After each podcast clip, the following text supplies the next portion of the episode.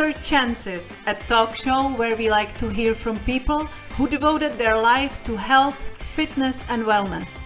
Medical professionals, health coaches, and all the others who help us every day to cure our body, mind, or soul. Those who always look for more natural, holistic ways to help even more people to live a happier and healthier life.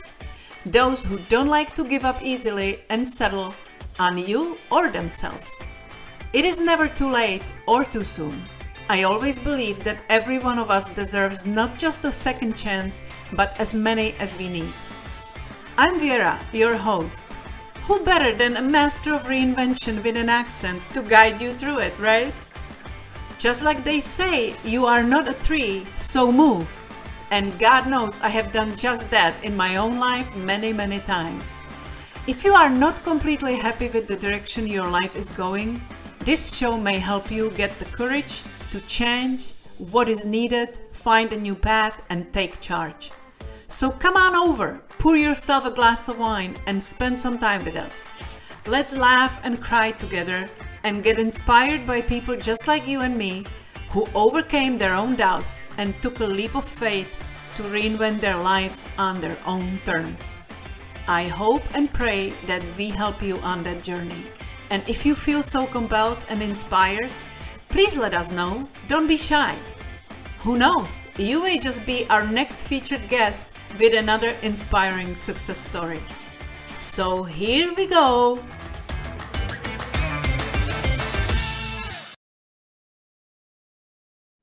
Hello, hello, and welcome to another episode of Third Chances. And today I have quite interesting experience because I met Jill McClennen. She is a certified death doula.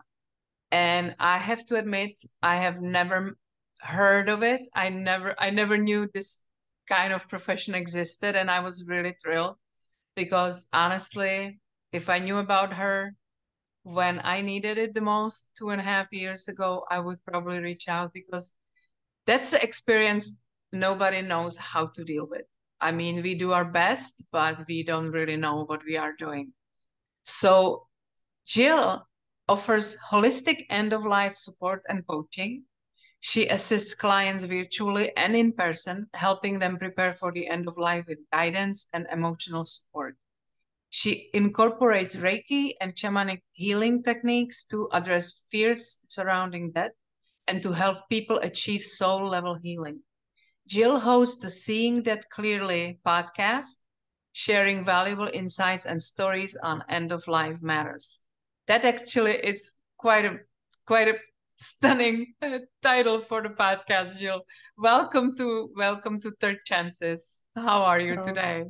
I'm excellent. Thank you so much for having me. And you know, I tried to name the podcast something similar to my business name. Um, I really took a long time to decide on my business name. I had yeah. a like Google, you know, spreadsheet or whatever they call them on Google, and I had mm-hmm. like 400 different words, and I kept rearranging them and moving them around, and just really trying to get clear on communicating what it is I wanted my yes. business to be about. And I named it End of Life Clarity because mm-hmm. I really wanted people to get a better understanding, to understand more clearly what the end of life is really about. Yeah. And so when I went to name my podcast, I was like, all right, I want something along the same lines. And so I went with seeing death clearly because again, it's it's like it's just a topic that we avoid. We don't yes. want to talk about it. We don't want to think about it. And then, unfortunately, when we end up in circumstances like you went through, when we have to, we have no yeah. choice, yeah. then we're not prepared. We're afraid, we're overwhelmed, we're exhausted. We're also grieving the person that we love because we have anticipatory grief. And so, if we can start thinking about death and dying and talking about it and hearing other people talk about it in a way that makes it you know, not so taboo, not so scary, I really think we could all have a better experience. And so that's really the biggest goal in my podcast was just to help people feel more comfortable listening to conversations about topics that will always be sad. I mean, when you lose somebody that you love, whether it's from death or whether it's, you know, a divorce or, you know, the ending of a friendship, when you lose people that you love, it's always going to be sad. Yeah. But it doesn't have to be so traumatic and so painful if we could just kind of talk about it a little bit more openly before we need to face it. Yeah, I absolutely admire what you do because I realize how hard it is. And even the experience with hospice at the end uh, was to me so stunning that there would be people in service being called to do some such a work because it's got to be emotionally draining for everybody. And obviously for people that are you know in touch much closer because they are losing their loved one uh, the emotions are overwhelming. And then you're trying to be strong and be there for for for him and do what what it what needs to be done.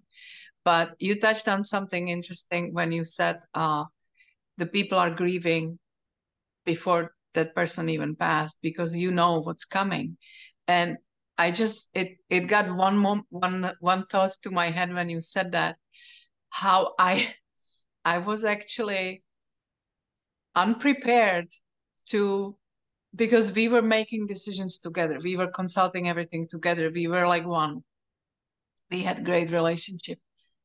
That fact that you lost that part of you because now you have nobody to consult with. You cannot consult with him.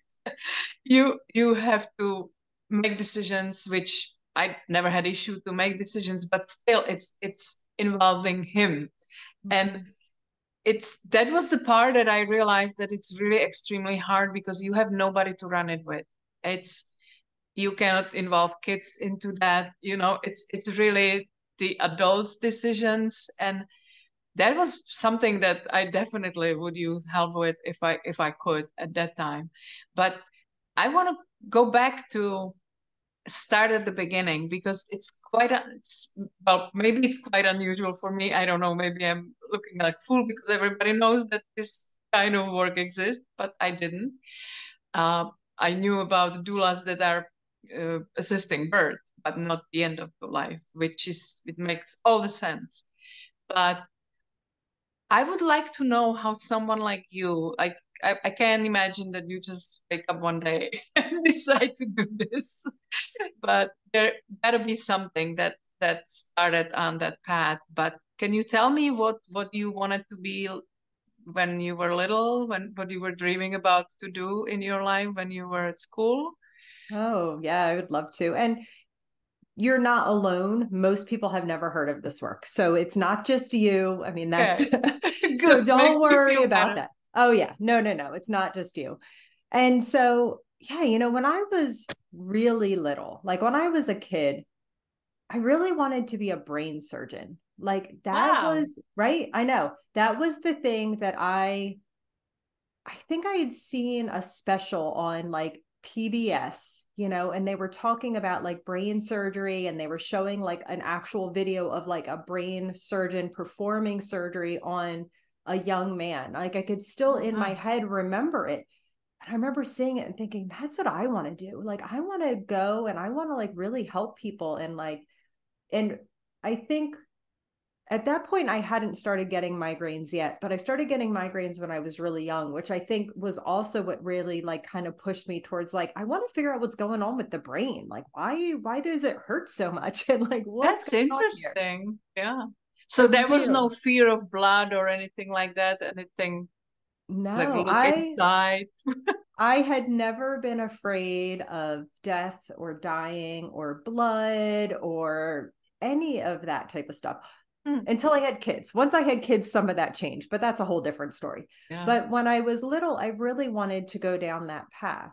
And unfortunately, like a lot of people, I didn't learn the way that they traditionally would teach in school. I didn't learn very easily that way. And so, you know, when I was pretty young, I just automatically I had teachers that were kind of like you're never going to be able to go to medical school.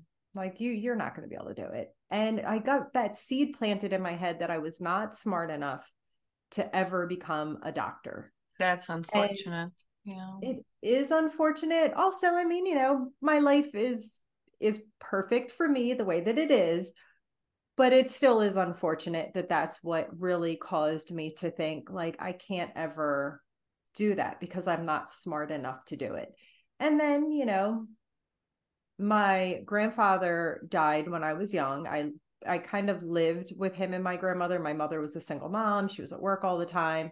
Um, and so you know i was around when my grandfather died. And i know like even growing up my grandmother would tell me like i was never afraid to go near him. If anything at one point he actually had a brain tumor which maybe that's why i was like i wanted to be a brain surgeon i don't know he had um a like it started in his lungs it was lung cancer that spread into his brain and so it got to the point where he couldn't verbally communicate very clearly and my grandmother said that I was the only person that could understand him. And I was about four when he died. So I was pretty little. And they got to the point where they were asking me what grandpa was saying because I was the only person that was able to understand him. So I would like hang out with him all day long. I would sit in his hospital bed with him. I would push his wheelchair around. You know, like we were really close. Hmm. And that I think really you know affected my life as well that you know the one man that was really in my life that I was very close with he died when I was very young I didn't have any processing of that experience. I wasn't allowed to go to the funeral. So I held a lot of that grief in. And so as I got a little bit older you know once I got into high school there was a lot of anger. There was a lot of feeling like i wasn't worthy of things you know that i was too stupid to do things. Mm. and so i started getting into some trouble like a lot of teenagers do. Um, but i was lucky enough in some ways that my grandmother like never gave up on me and so i ended up deciding that i wanted to go to culinary school that i was like this is my path you know like i'm going to be a cook i'm going to work in a kitchen like the people in kitchens accept me for who I am. I don't have to be super book smart, you know, like I'm really good with my hands. I'm good at learning visually. And so I went down that path. And that's really where I've spent the bulk of my career is in food service. I've, you know, I was a line cook, I've worked in restaurants, hotels, um, country clubs. I mean, I owned a bakery cafe for a while with my husband. I mean, like that was my life. And I really loved that career. I wasn't passionate about it though, which is so weird because I spent so much of my time in it. Yeah. That, you know, people will be like, well, what was your favorite thing to cook? What's your favorite thing to bake? Even like, what's your favorite thing to eat? I'm like, I eat because I have to eat. I mean, I do enjoy a good meal once in a while, but like 99% of the time, I just eat food because if I don't, I'll die.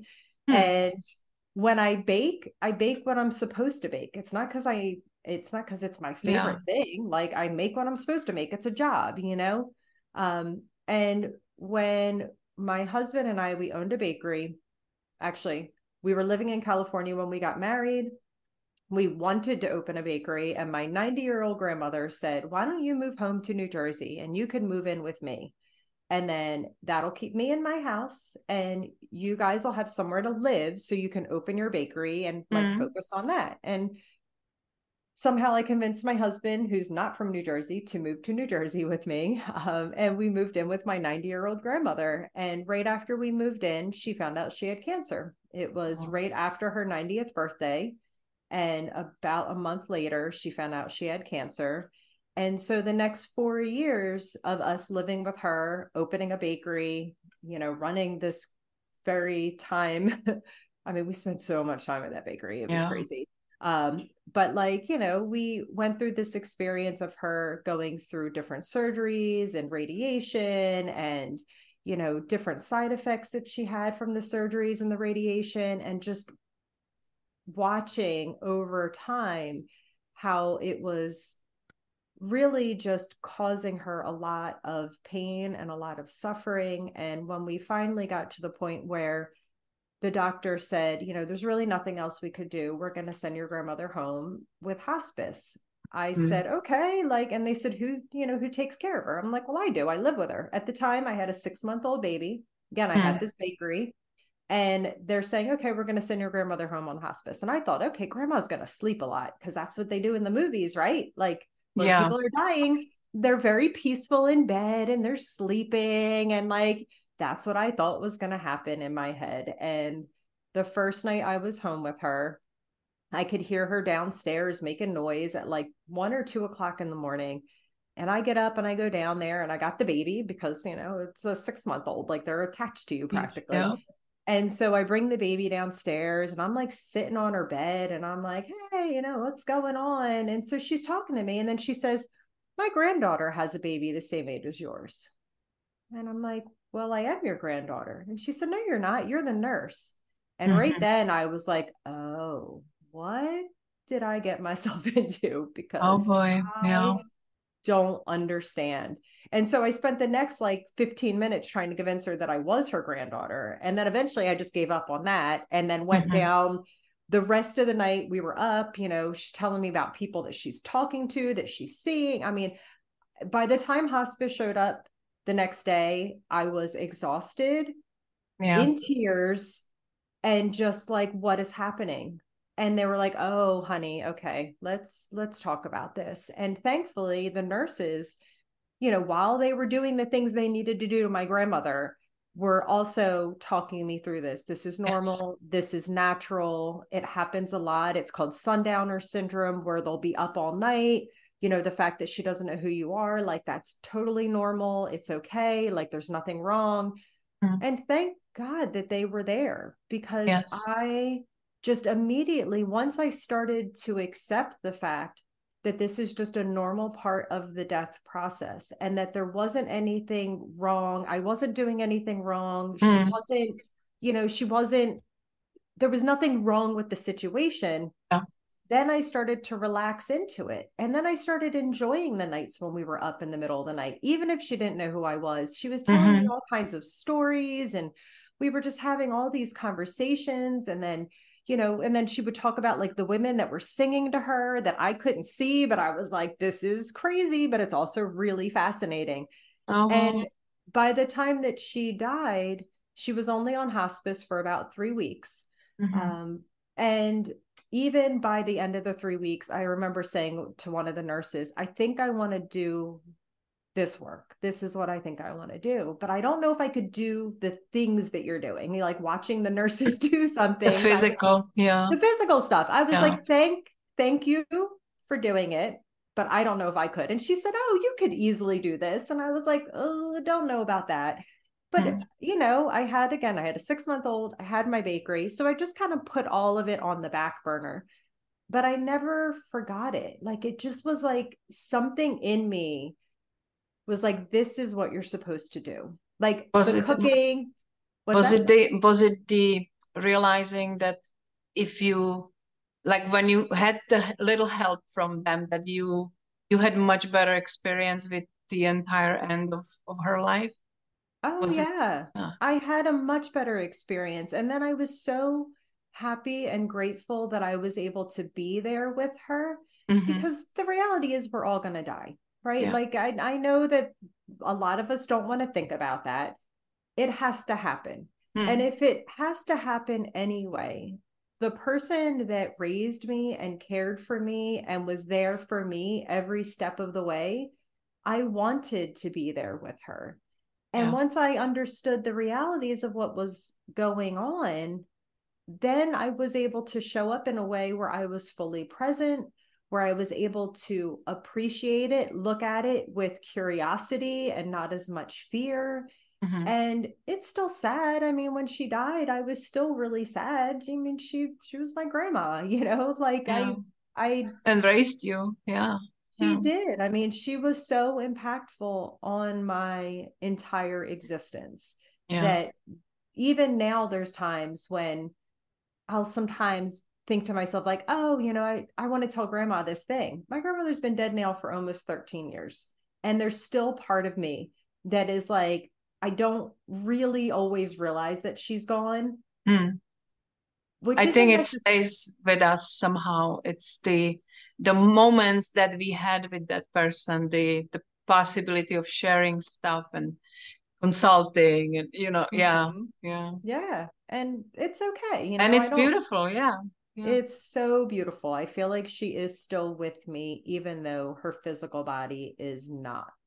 Mm-hmm. Um, but, you know, that's really how I got into this work without realizing that there was somebody that did work as a death doula. So it's not medical care at all. Yeah. It's really providing the emotional, um, the spiritual, in a lot of cases, the physical support that people need around the end of life and not just the person that's dying. I really love working with caregivers and helping them to understand what's happening and be their support person because caregivers really get forgotten about yeah. And it's a really, really big job that a lot of people take on. It's unpaid labor and it is labor. I mean, it's it's a lot of work to care for somebody that you love that is going through an illness and then going through, you know, the dying process and you know, having somebody that can help support during that time would have really helped me and I did find it a little bit with hospice, but again, their job isn't to take care of me. Their job yeah. is to take care of my grandmother. And that was great because then at least it helped me. But that's the thing, too, that most people don't realize you know, at first I thought, well, when hospice comes around, they're there like 24 hours a day. Like, I don't know, she's got like a full time caregiver. Like, no, I'm the full time caregiver. Hospice shows up for maybe an hour a day to yeah. help me bathe her and help make sure her medications and any other weird things that are maybe happening that she needs help with. But like, the bulk of it is on the family or the friends or whoever it is that is taking on the role as caregiver. And most people don't realize that. Yeah yeah. That was a surprise for me too because we basically had the 24-7 care for the last two and a half days. But the, the like you said the most of it was the nurse comes once in a while checked on him checked the vitals you know doctor showed up checked the vitals and my husband was pretty in pretty good shape. He didn't have a lot of pain, so they were checking on that. There were some issues, but like you said, 24/7 care is up to you. You are the one in the middle of the night to help him to go bathroom if he can still do that, and all that things that people don't even think about. Yeah, it's it's and also one interesting experience that I made. Uh, people are offering you help, but it's not it's like you cannot really get help in this field i remember uh, one of our daughters uh, wanted to help and i was like you would have to be here you would have to sleep here i cannot call you in the middle of the night hope that you answer the phone and wait for you till you get here so he can go to bathroom you would have to be here mm-hmm. i don't need you to sit next to him by the bed and talk to him I mean, you're welcome to do that, of course, but that's like he's perfectly fine being on his own. What I need is the physical help because I had three surgeries on my back, so it wasn't easy for me for sure.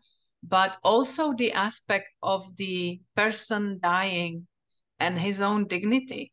Mm-hmm. I think there is a hard time to, and maybe well, it gotta be same for everybody, whether woman or man. Uh, you don't want your own kids to be you know seeing you like that and taking care of very intimate uh, it is really not easy it's much easier to to accept from stranger than from the people closest to you and that that was part of it too because i i really knew that he he wouldn't want anybody to see him like that mm-hmm. and that's that's intense but like you said i the hospice is really not there, but I was really grateful because they did help me to understand things and be there for me. And there was chaplain that showed up a few times that was absolutely spectacular.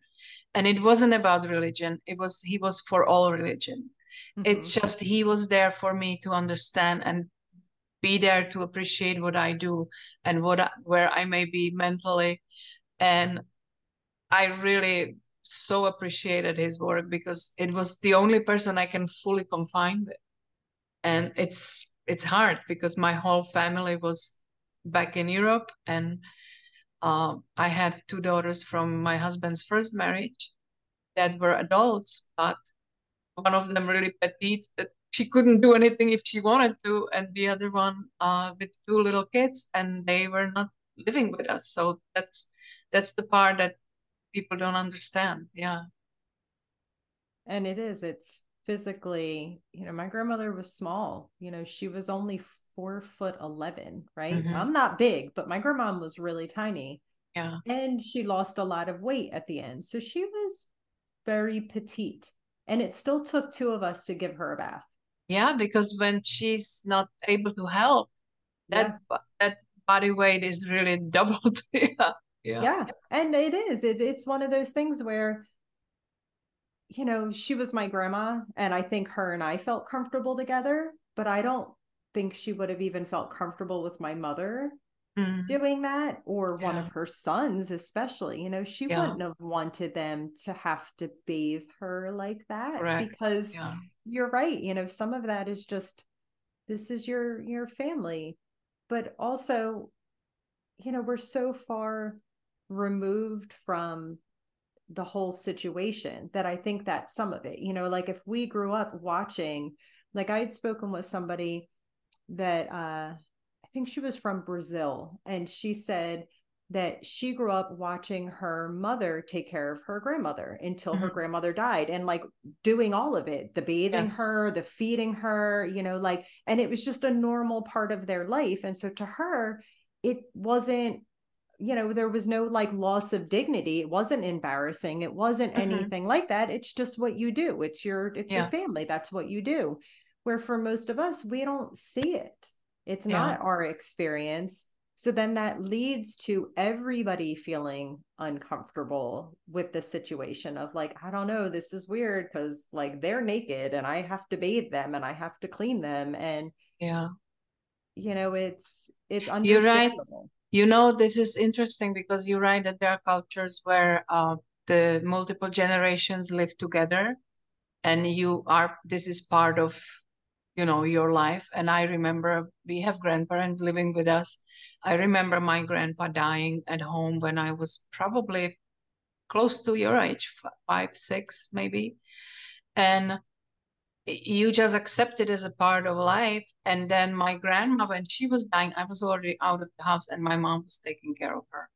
But you write there that America is very different culture and hardly ever we live in multi generational houses. People, you know, the kids move on and they move to other part of the world and and uh, so everybody has their own life kind of even when we love each other deeply it is not so close as if you live together 24 7 and that could be a big part of why people are so lost when something like that happened. what do i do? I drop my career? Do i drop my job? I can do this.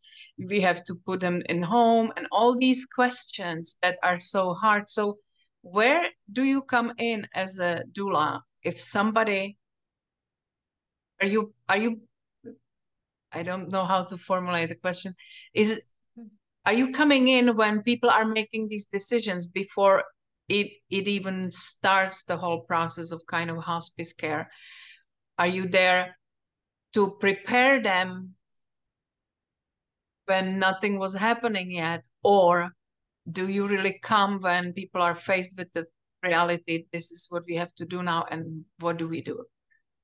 ideally i would start working with people early on i would start before any decisions have to get made and so you know there's a couple different ways that i think everybody should work with a death doula at any age at any stage of life just talking through what they would want at the end of life i think it's important that all of us have this documentation um, have the living wills or advanced healthcare directives um, because we never know when something might happen and we would need that information. Uh, so everybody should talk to a death doula at any stage. But really, when it would be the most important, I would say, is if somebody that you love or if you get diagnosed with a terminal illness, even if you're going to go through treatment, even if you're going to try everything that may help, talk to a death doula early because again we can talk through what you will want at the end of life. We can talk through you know what the experience is like for you. If i can support somebody even if it's once a month once every 6 months you know whatever it is if i can have a conversation with somebody as they go through this process then by the time that we get to you know maybe it's time to get hospice involved i already know the person. I know what they want what is important to them. I know how to advocate for them. And I have found that doctors don't always recommend hospice as early as they should. Now, most people think, oh, well, you call hospice when it's the last couple weeks or last couple days. No, hospice can really get involved with a six month, you know, or less time span, right? So if the mm-hmm. doctor says, do you probably only have about six months left, hospice can get involved to help control pain, to help control the symptoms, to keep people more comfortable. And we don't mm-hmm. usually get that type of recommendation until the person is really at a point where, you know, it's only a couple weeks, a couple days yeah. left. And isn't so, it isn't it when the the hospice I'm imagining the mm-hmm. hospice decision is made when there is agreement that there is no sense of continuing the treatment and trying to heal it.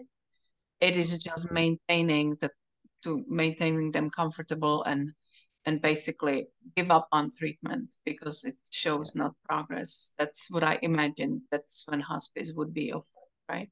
Yes. No mm-hmm. you definitely when you get onto hospice um, part of it is that you have to not be going forward with any more treatments but again, in our culture, in the medical system, there tends to be this push to continue treatments, even mm-hmm. when it's shown that they're not really working. They're not healing the person. If anything, they're causing more negative side effects. Yes. And so, if we could be a little bit more, all of us, right? Doctors included, if we could be a little bit more accepting of the fact that there gets to be a point in a human's life where no matter what we do, it's not going to prevent them from dying.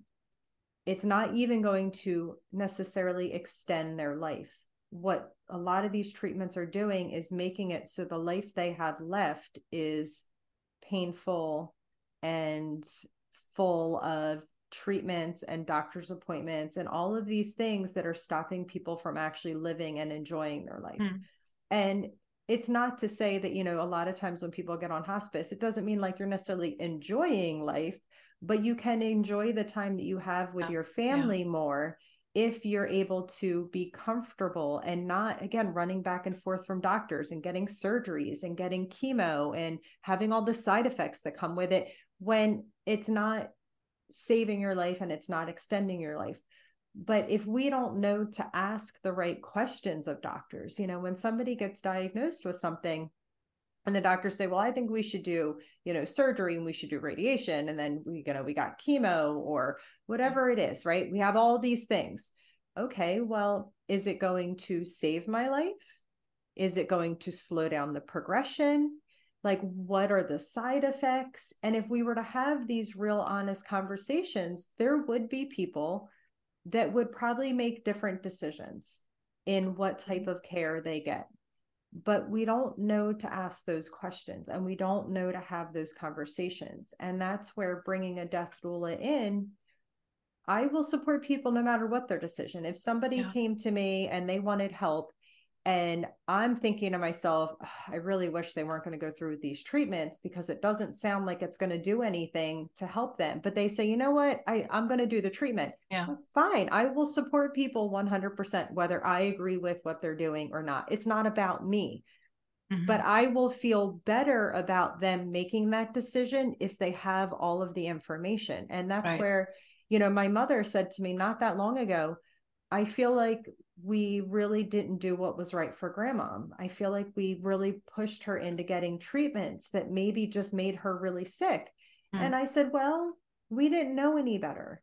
You know, when the doctors were saying, let's try these things on a 90 year old woman, why would I have questioned the doctors? I thought doctors were there to do what was yeah. best for people rather than saying, well, what will happen if we don't treat it?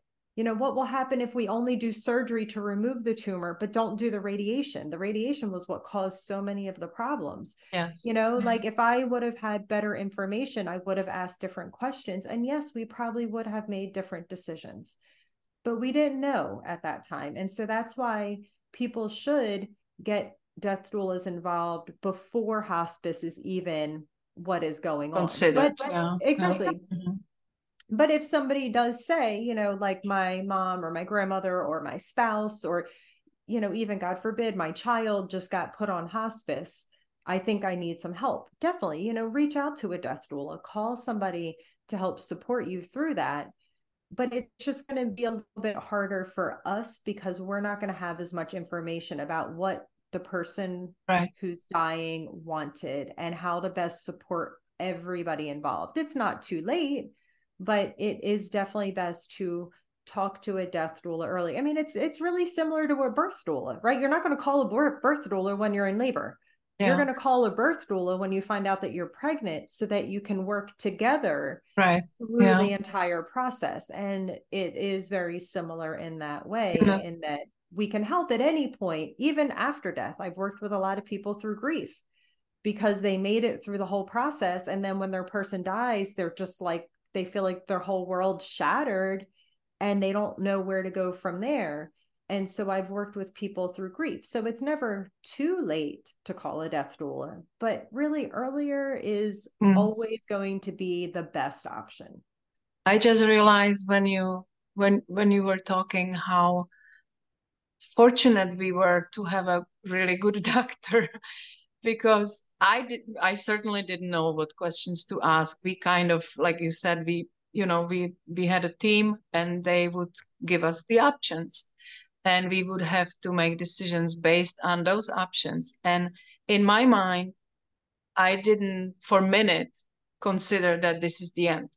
Mm-hmm. i was like i wanted to fight. I wanted to this is this is no this is not how it's going to end. And of course i was respecting my husband as well who who you know considered yes yes we we need to but we both realized how severe the diagnoses were. And funny you talk about cooking because I used to have a business as a personal chef specializing in diets that would help people, especially with going through treatments to boost their immune system that is destroyed with chemo. All these things because they cannot eat, that you know, the, their butt, the taste bud change, all these nuances that to support their system as much, but also something that they would be actually able to swallow because it's really hard to deal with the side effects of the treatments and so i knew in my mind i knew what we have to do right away like to to support him the best. And we got to moment when the doctor sat us down and he was honest enough which i really till this day appreciate. And i actually sent him a letter that he told us he wouldn't continue. And he said I have done it a few times and always regretted it. Oh, wow. So we did get that last few weeks when we knew there is no hope, but at least we had that life to live, like you said, uh, not spending in a hospital with hooked on machines and, and being sick like a dog. And I must say, although it was emotionally super hard, of course, we did take time to do things that we love and and sometimes you start thinking back like how many times did you not have time for something and how important it is now and so despite me not knowing the questions we were lucky that we had a wonderful doctor who was really honest with us and actually help us to enjoy the the end of it hmm. wow you are very lucky because yeah. that's one right. of the few times I've heard I that. Know. And know. you know, the fact that the doctor even admitted I had done it a few times and I always regretted it. Uh.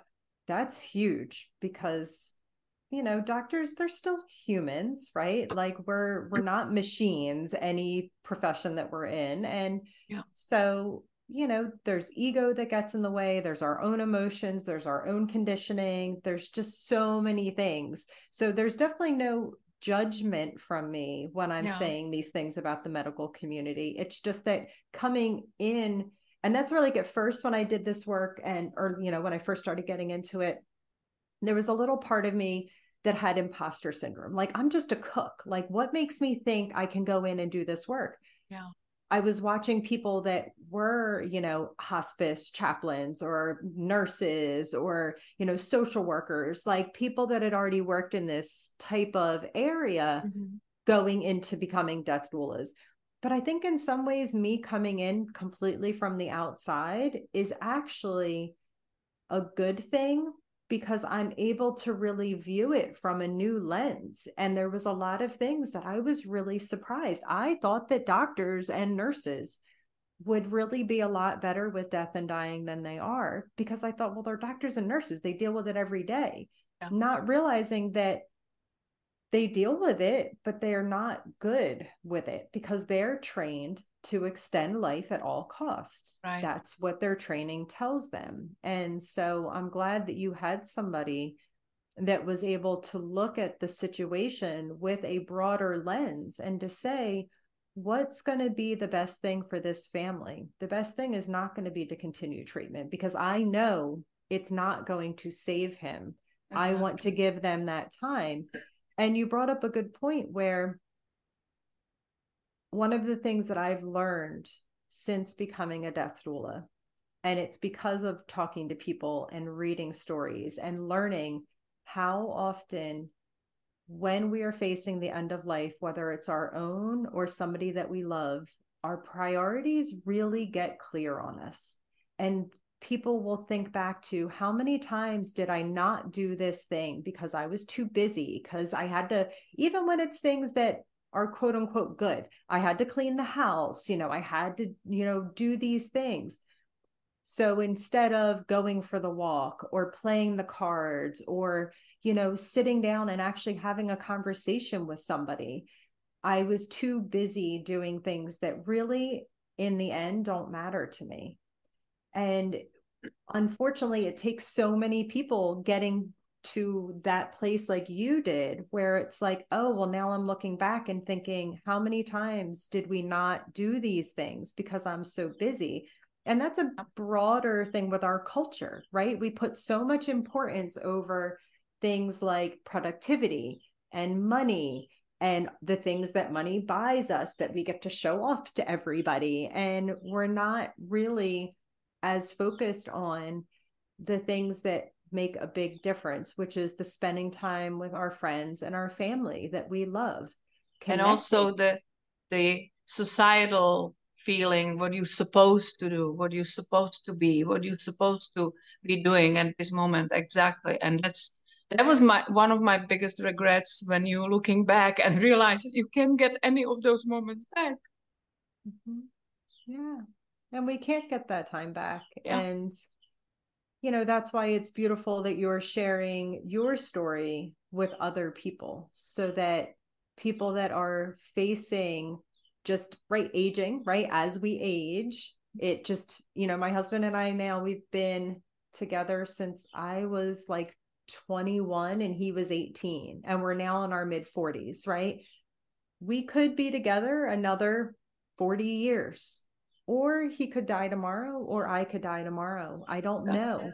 And in my head, I always have, well, of course, we're going to have another 40 years together, which makes us really take our time together for granted sometimes, especially mm-hmm. when we have little kids and we're both working and he's on the school board and like I'm involved in stuff. And so there's days when we literally just like run past each other and it's like hey how you doing? Okay i'll see you later tonight. I'll be asleep but you're getting home. And like mm. that's the way that our life can be some days. Yeah. but now whenever he leaves the house or whenever i leave the house we really try to make the effort to like give each other a hug give each other a kiss say i love you say you know have a safe trip. Because i know how many times people's spouses don't come home. It's again, it doesn't make me happy to think about it. It doesn't make me happy to understand that reality. But what it does is it makes me so much more grateful for the time that we do yeah. have together. You're also not agonizing about it. It's it's the way you it makes you appreciate more. Yeah. Yeah, yeah. it really does. It makes me appreciate it more and it makes little things so like just they're just not important. Things that used to bother me you know maybe the way like the tone of voice he would use that then would like get me upset and i would be upset all day where now i'm just like he's just human. It's just mm-hmm. it, we're none of us are perfect. In the long run i will probably miss that one day you know like if he does die before me which we joke even though i'm older than him i'm like ah men still die you know before women do. So like yeah. that's been the joke for so long since we've known each other. But yet, you know, the reality of that is like I don't want to live without him, but I also know that I can't control it and that one day I will probably be in your shoes saying, you know, I, we had to go through this experience and we had to go through it together and I know that I will never be the same without him because he is he's my person. I don't need him. You know, that's the thing that i'll sometimes say to people because my husband and i we are very um, different in a lot of ways than a lot of traditional couples right? And i've had usually men say to me oh i see who wears the pants in your relationship kind of like that type of thing. And i'm like okay first off we both wear pants thank you very much. Mm-hmm. and you know it's like oh well, you don't need your husband. No i don't need him but i want him you chose him. yeah. I chose him yeah. to be in yeah. my life. And so there's times when you know i ask him for advice and i ask him to help me make decisions. It's not because i think i can't make them on my own. I just value his opinion and i value his wisdom and his knowledge. And i could do it without him, but I don't want to. And yeah. the reality is is one day I probably will and I don't know when that's going to be and I also have to be okay with that. Doesn't mean that I want it, but there's a difference in just being okay with the fact that we can't control life. We can't control death and when it happens to us, the only thing I could try to do is just accept it the best that I can and to live every day that I have as best as I can so that when it does come to that point, I hopefully won't have as many regrets about just life. I mean, again, yeah. I'm still human. Like, I'm yeah. sure there's still going to be things that I regret and there's still going to be the shame and the guilt. But again, a lot of that comes with what society tells us, right? Mm-hmm. Like, we, we just get so lost in things that society is telling us is important that it really makes us yeah. lose sight of what is real and important to correct. us. Correct. Yeah, correct. That's um, I was thinking of question now I forgot. Oh, that's okay. so good to listen to you. Uh, yeah, I do. Uh, so imagine somebody's in that situation, God forbid, right now, making those decisions what can you tell me or tell the listeners how does it look like when somebody is considering working with you? What does it involve? How how do they reach out? What does it mean? How often you work together? How how does it look like? What what they can expect? Yeah there's a variety of different ways that i work with people um, I have clients that I will talk to, you know, virtually once a week. You know, mm-hmm. somebody that is dying, they're still going through treatments, but I mean, it's becoming more and more realistic that the treatment is yeah. not working. And so I meet with them once a week. We talk through what's going on. We talk through childhood stuff, right? Things that they're processing from their childhood, things that mm-hmm. they're processing from their entire life while also, you know, talking through the fact that the treatment's not really working and what does that feel mm-hmm. like and how's that working out. And so we meet once a week. I have clients where I'm supporting them as their loved one dies. we meet every three months just to check in every three months that as it gets more close to the real like active dying phase i will meet with them more regularly mm-hmm. but i mm-hmm. started meeting with them a year and a half ago when their grandfather got diagnosed mm-hmm. to mm. just kind of again let's talk through what you're feeling what you're experiencing like how's the family doing like let's just kind of have that baseline so that they're able to process their emotions and then when it's really time we're able to really come together as much as they need and if people are local to me so i'm in south jersey um, pretty close to philadelphia i like to meet with people in person. But the reality is is even people that are local to me i still meet with them more on zoom than i do in person because it just works for most people's lives to have calls you know, especially again, if you're working full time and you're caring for somebody that is going through different treatments, you know, you might have to have a phone call at nine o'clock at night, and that's okay. Like, I will meet with people at all kinds of different times to support them in the experience that they're having. Um, and it's really about just being there when people need me the most. Um, so, whether it's the caregiver or whether it's the person that's dying, as it gets to the active dying phase, you know, that's when I really open myself up to almost like on call. You know, if we come to the agreement that, you know, I will leave my phone on all night long, and maybe it is two o'clock in the morning and you're up with your loved one and they're thinking that you're there trying to kill them and you don't know what to do, then that's when, you know, I have text support. So you can text me and we'll talk through what's going on. And then if we need to get on the phone like we can get on the phone. So i really just try to be there to support people when they need the support the most. But i have been more and more talking with people about again at any stage in life you know i have an option where um, we could just do paperwork. We could just do an advanced you know advanced health plan for you advanced care plan. Um, i call it an end of life care plan. And we can get on a zoom. We can do it in person. I have a document that i email out or i can print out. And we just talk through different situations different options of care what you would want what you would not want um, all the way down to you know what type of music do you like? What type of books do you like? What type of you know scents do you like or not like? Anything that will help us if there was a time which again there probably will be unless you die suddenly when the time comes when people need to know the answers to these questions. And so let's sit down and let's talk it through and then I can have the conversation with you and your loved one because that's the thing too. We can't just do the paperwork and then never talk to the people around us. Yeah.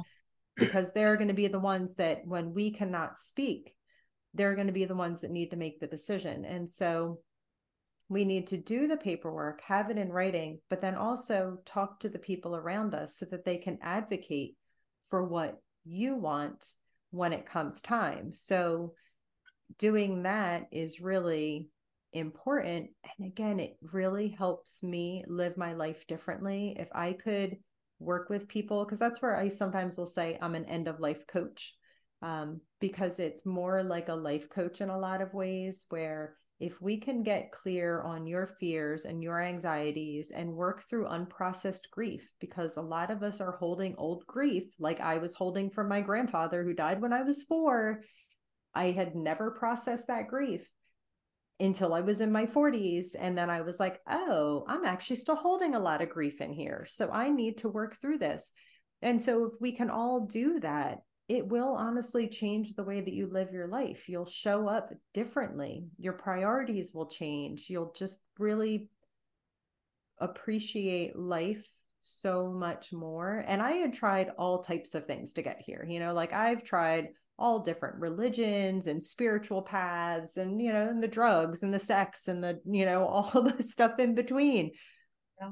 and i was never able to really get to this place that i exist in now which is a space of really being present and really living my life from a place of gratitude and living my life not the life that I thought I needed to have because that's everything around me was telling me. You touched on a good point when uh, there are unfortunate situation when we lose someone suddenly and nobody is prepared. Nobody is prepared for that. Nobody is prepared. Sometimes people that are being left there uh, don't even know what the person wanted as far as arrangements. Are there still, is it still worth it for them to work with you? Or would that be easier to reach out to grief counseling? I know that there's plenty of those, but is your work different than what they do? Yeah, my work is definitely different than what a grief counselor does. Some of it is, you know, listening to people like a counselor would. But there's definitely a lot of things that are more like a life coach would do, which is, you know, not that I want to say give people homework, but like I will in some cases give people tools and techniques and, you know, different. So, for example, for grief, especially, we don't know when our grief is going to be triggered. And when it's a sudden loss and we're not prepared for it at all, then we have to go out into the, you know, quote unquote real world and go back to normal and we don't have the tools to really say hey you know that song that i just heard in the grocery store or i smelled somebody's perfume or something just really triggered my grief and now i don't know what to do with it because i can't fall apart in the middle of the grocery store or i can't fall apart while i'm walking down the street mm-hmm. and so i will create with people a plan on what to do when your grief gets triggered. And it's very individual because not everybody's the same. But, you know, I worked with a young um, person whose mother died while they were home on um, Thanksgiving break. And it's like, you have to go back to college. And it was sudden, nobody was expecting it. And you have to go back to college and have people say, How was your Thanksgiving? And what are you going to say? Oh, well, my mom died. Yeah. Oh, gosh. Yeah. Right. And so you're going to have to have tools for how to work with that. So we came up together with ways that, you know, if the grief gets triggered, maybe in that moment you just hold it in and you just say, Thanksgiving was fine, but then you go to the bathroom, you go somewhere where you could be by yourself you know, take a few deep breaths, open and close your hands, make some fists, right? And open and close and just really like move your body, you know, shake your hands around, maybe shake your arms, like do something. And so it was very individual, like what would help you. You know, maybe it's putting on a little bit of music that you enjoy. And again, just like getting to the place where you can continue your day. But then once you get home, you still have to process that. So maybe it's journaling for some people. Not everybody like journaling. So maybe it's something else you know maybe it's dancing because you just need to move that energy out. Maybe it is just i'm going to schedule time for every night when i get home to take a bath and to go through this ritual of imagining myself like washing all of this grief off washing my day off. You know like everybody is going to be different. And so that's where i'm a little bit different than a grief counselor because I will listen, but also I want to give you tools on how to process and move forward in your life because we have to go back to life. and know? based on the individual uh, characteristic that that person, so based on basically unique needs of each every person. That's that's that's absolutely fantastic. Yeah. Yeah. That's yeah. I really I I really, like I said, I can't imagine doing this, but I'm so appreciative that you do.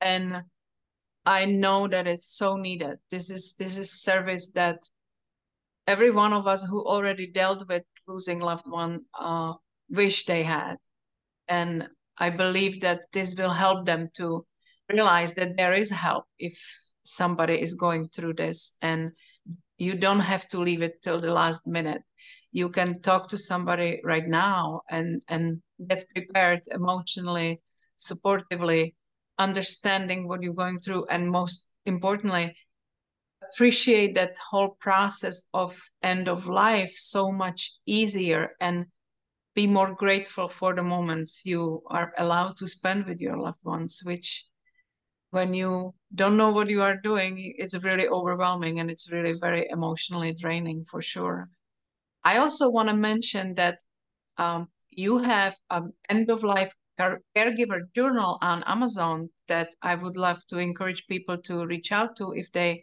are so intrigued and uh, Jill makes Jill does uh, end of life coaching for people that are facing the end of life and end of life caregivers. So it's not just for people that care for dying person; it's also for the person itself. And it's I still have to say it's unimaginable for me, but I, I have much better understanding what it involves and how it looks like. And i just hope that people will be appreciative for this kind of information because it's really there's not so much so many tools we don't teach we don't learn about it in school.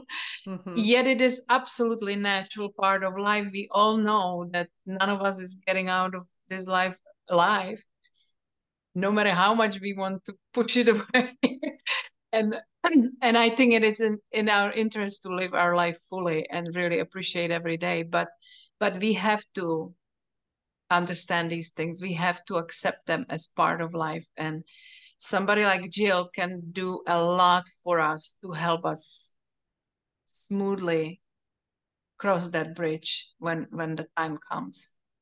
Is there anything you would like to say to kind of say goodbye with that we didn't say so far. You you said so many beautiful things. I can't wait to listen back to it and write some quotes down because I didn't want to write it as we spoke. But something that we want to say goodbye with to somebody who may be sitting there considering should I call, should I not call, what what do I do? Who knows? What would you tell them? Don't be afraid to look at mortality in the face. I know it seems scary, but we're going to all have to look at it one day anyway. And it's really something that, like a lot of things in life, it seems scarier to think about doing it. And then when we actually do it, it's like, oh, that wasn't as bad as I was afraid it was going to be. And that's why you know, I can help support people in doing that. So if you are afraid, it's okay. You know there is support out there to help you in doing it but you won't regret doing it. So just just start just start now. You know even listening to this podcast episode is a start right? So you can oh, feel yeah. proud of yourself for listening to this episode and just keep doing it. Keep touching on it. Keep thinking about it. Keep learning about it. You won't regret doing it when you have to face it one to one face to face yeah, I, I I truly believe this is absolutely wonderful service you do for people. So needed and so so little is out there for those moments when we really need some help and support and even help understanding it's it's really absolutely i'm grateful to have met you this was absolutely mind opening eye opening uh, podcast for me as well. And I so appreciate you made time for us, Jill. And I wish you all the best. And I hope anybody who may be dealing with these hard times uh, would realize that there is help for them and they are not alone and they can reach out and have the support that they may need. And it's very personalized support. It's not going somewhere and share your stories. This is this is very much personalized to your unique situation and needs, which I appreciate so much. So thank you so much for being on my on my podcast. These are third chances. We all have chances to to make in our life, and this was very teachable moment for me. I so appreciate Jill. Thank you. Thank you so much for having me on. It was a pleasure. And um, I appreciate the conversation with you being vulnerable about your story with me as well. So thank you. Thanks.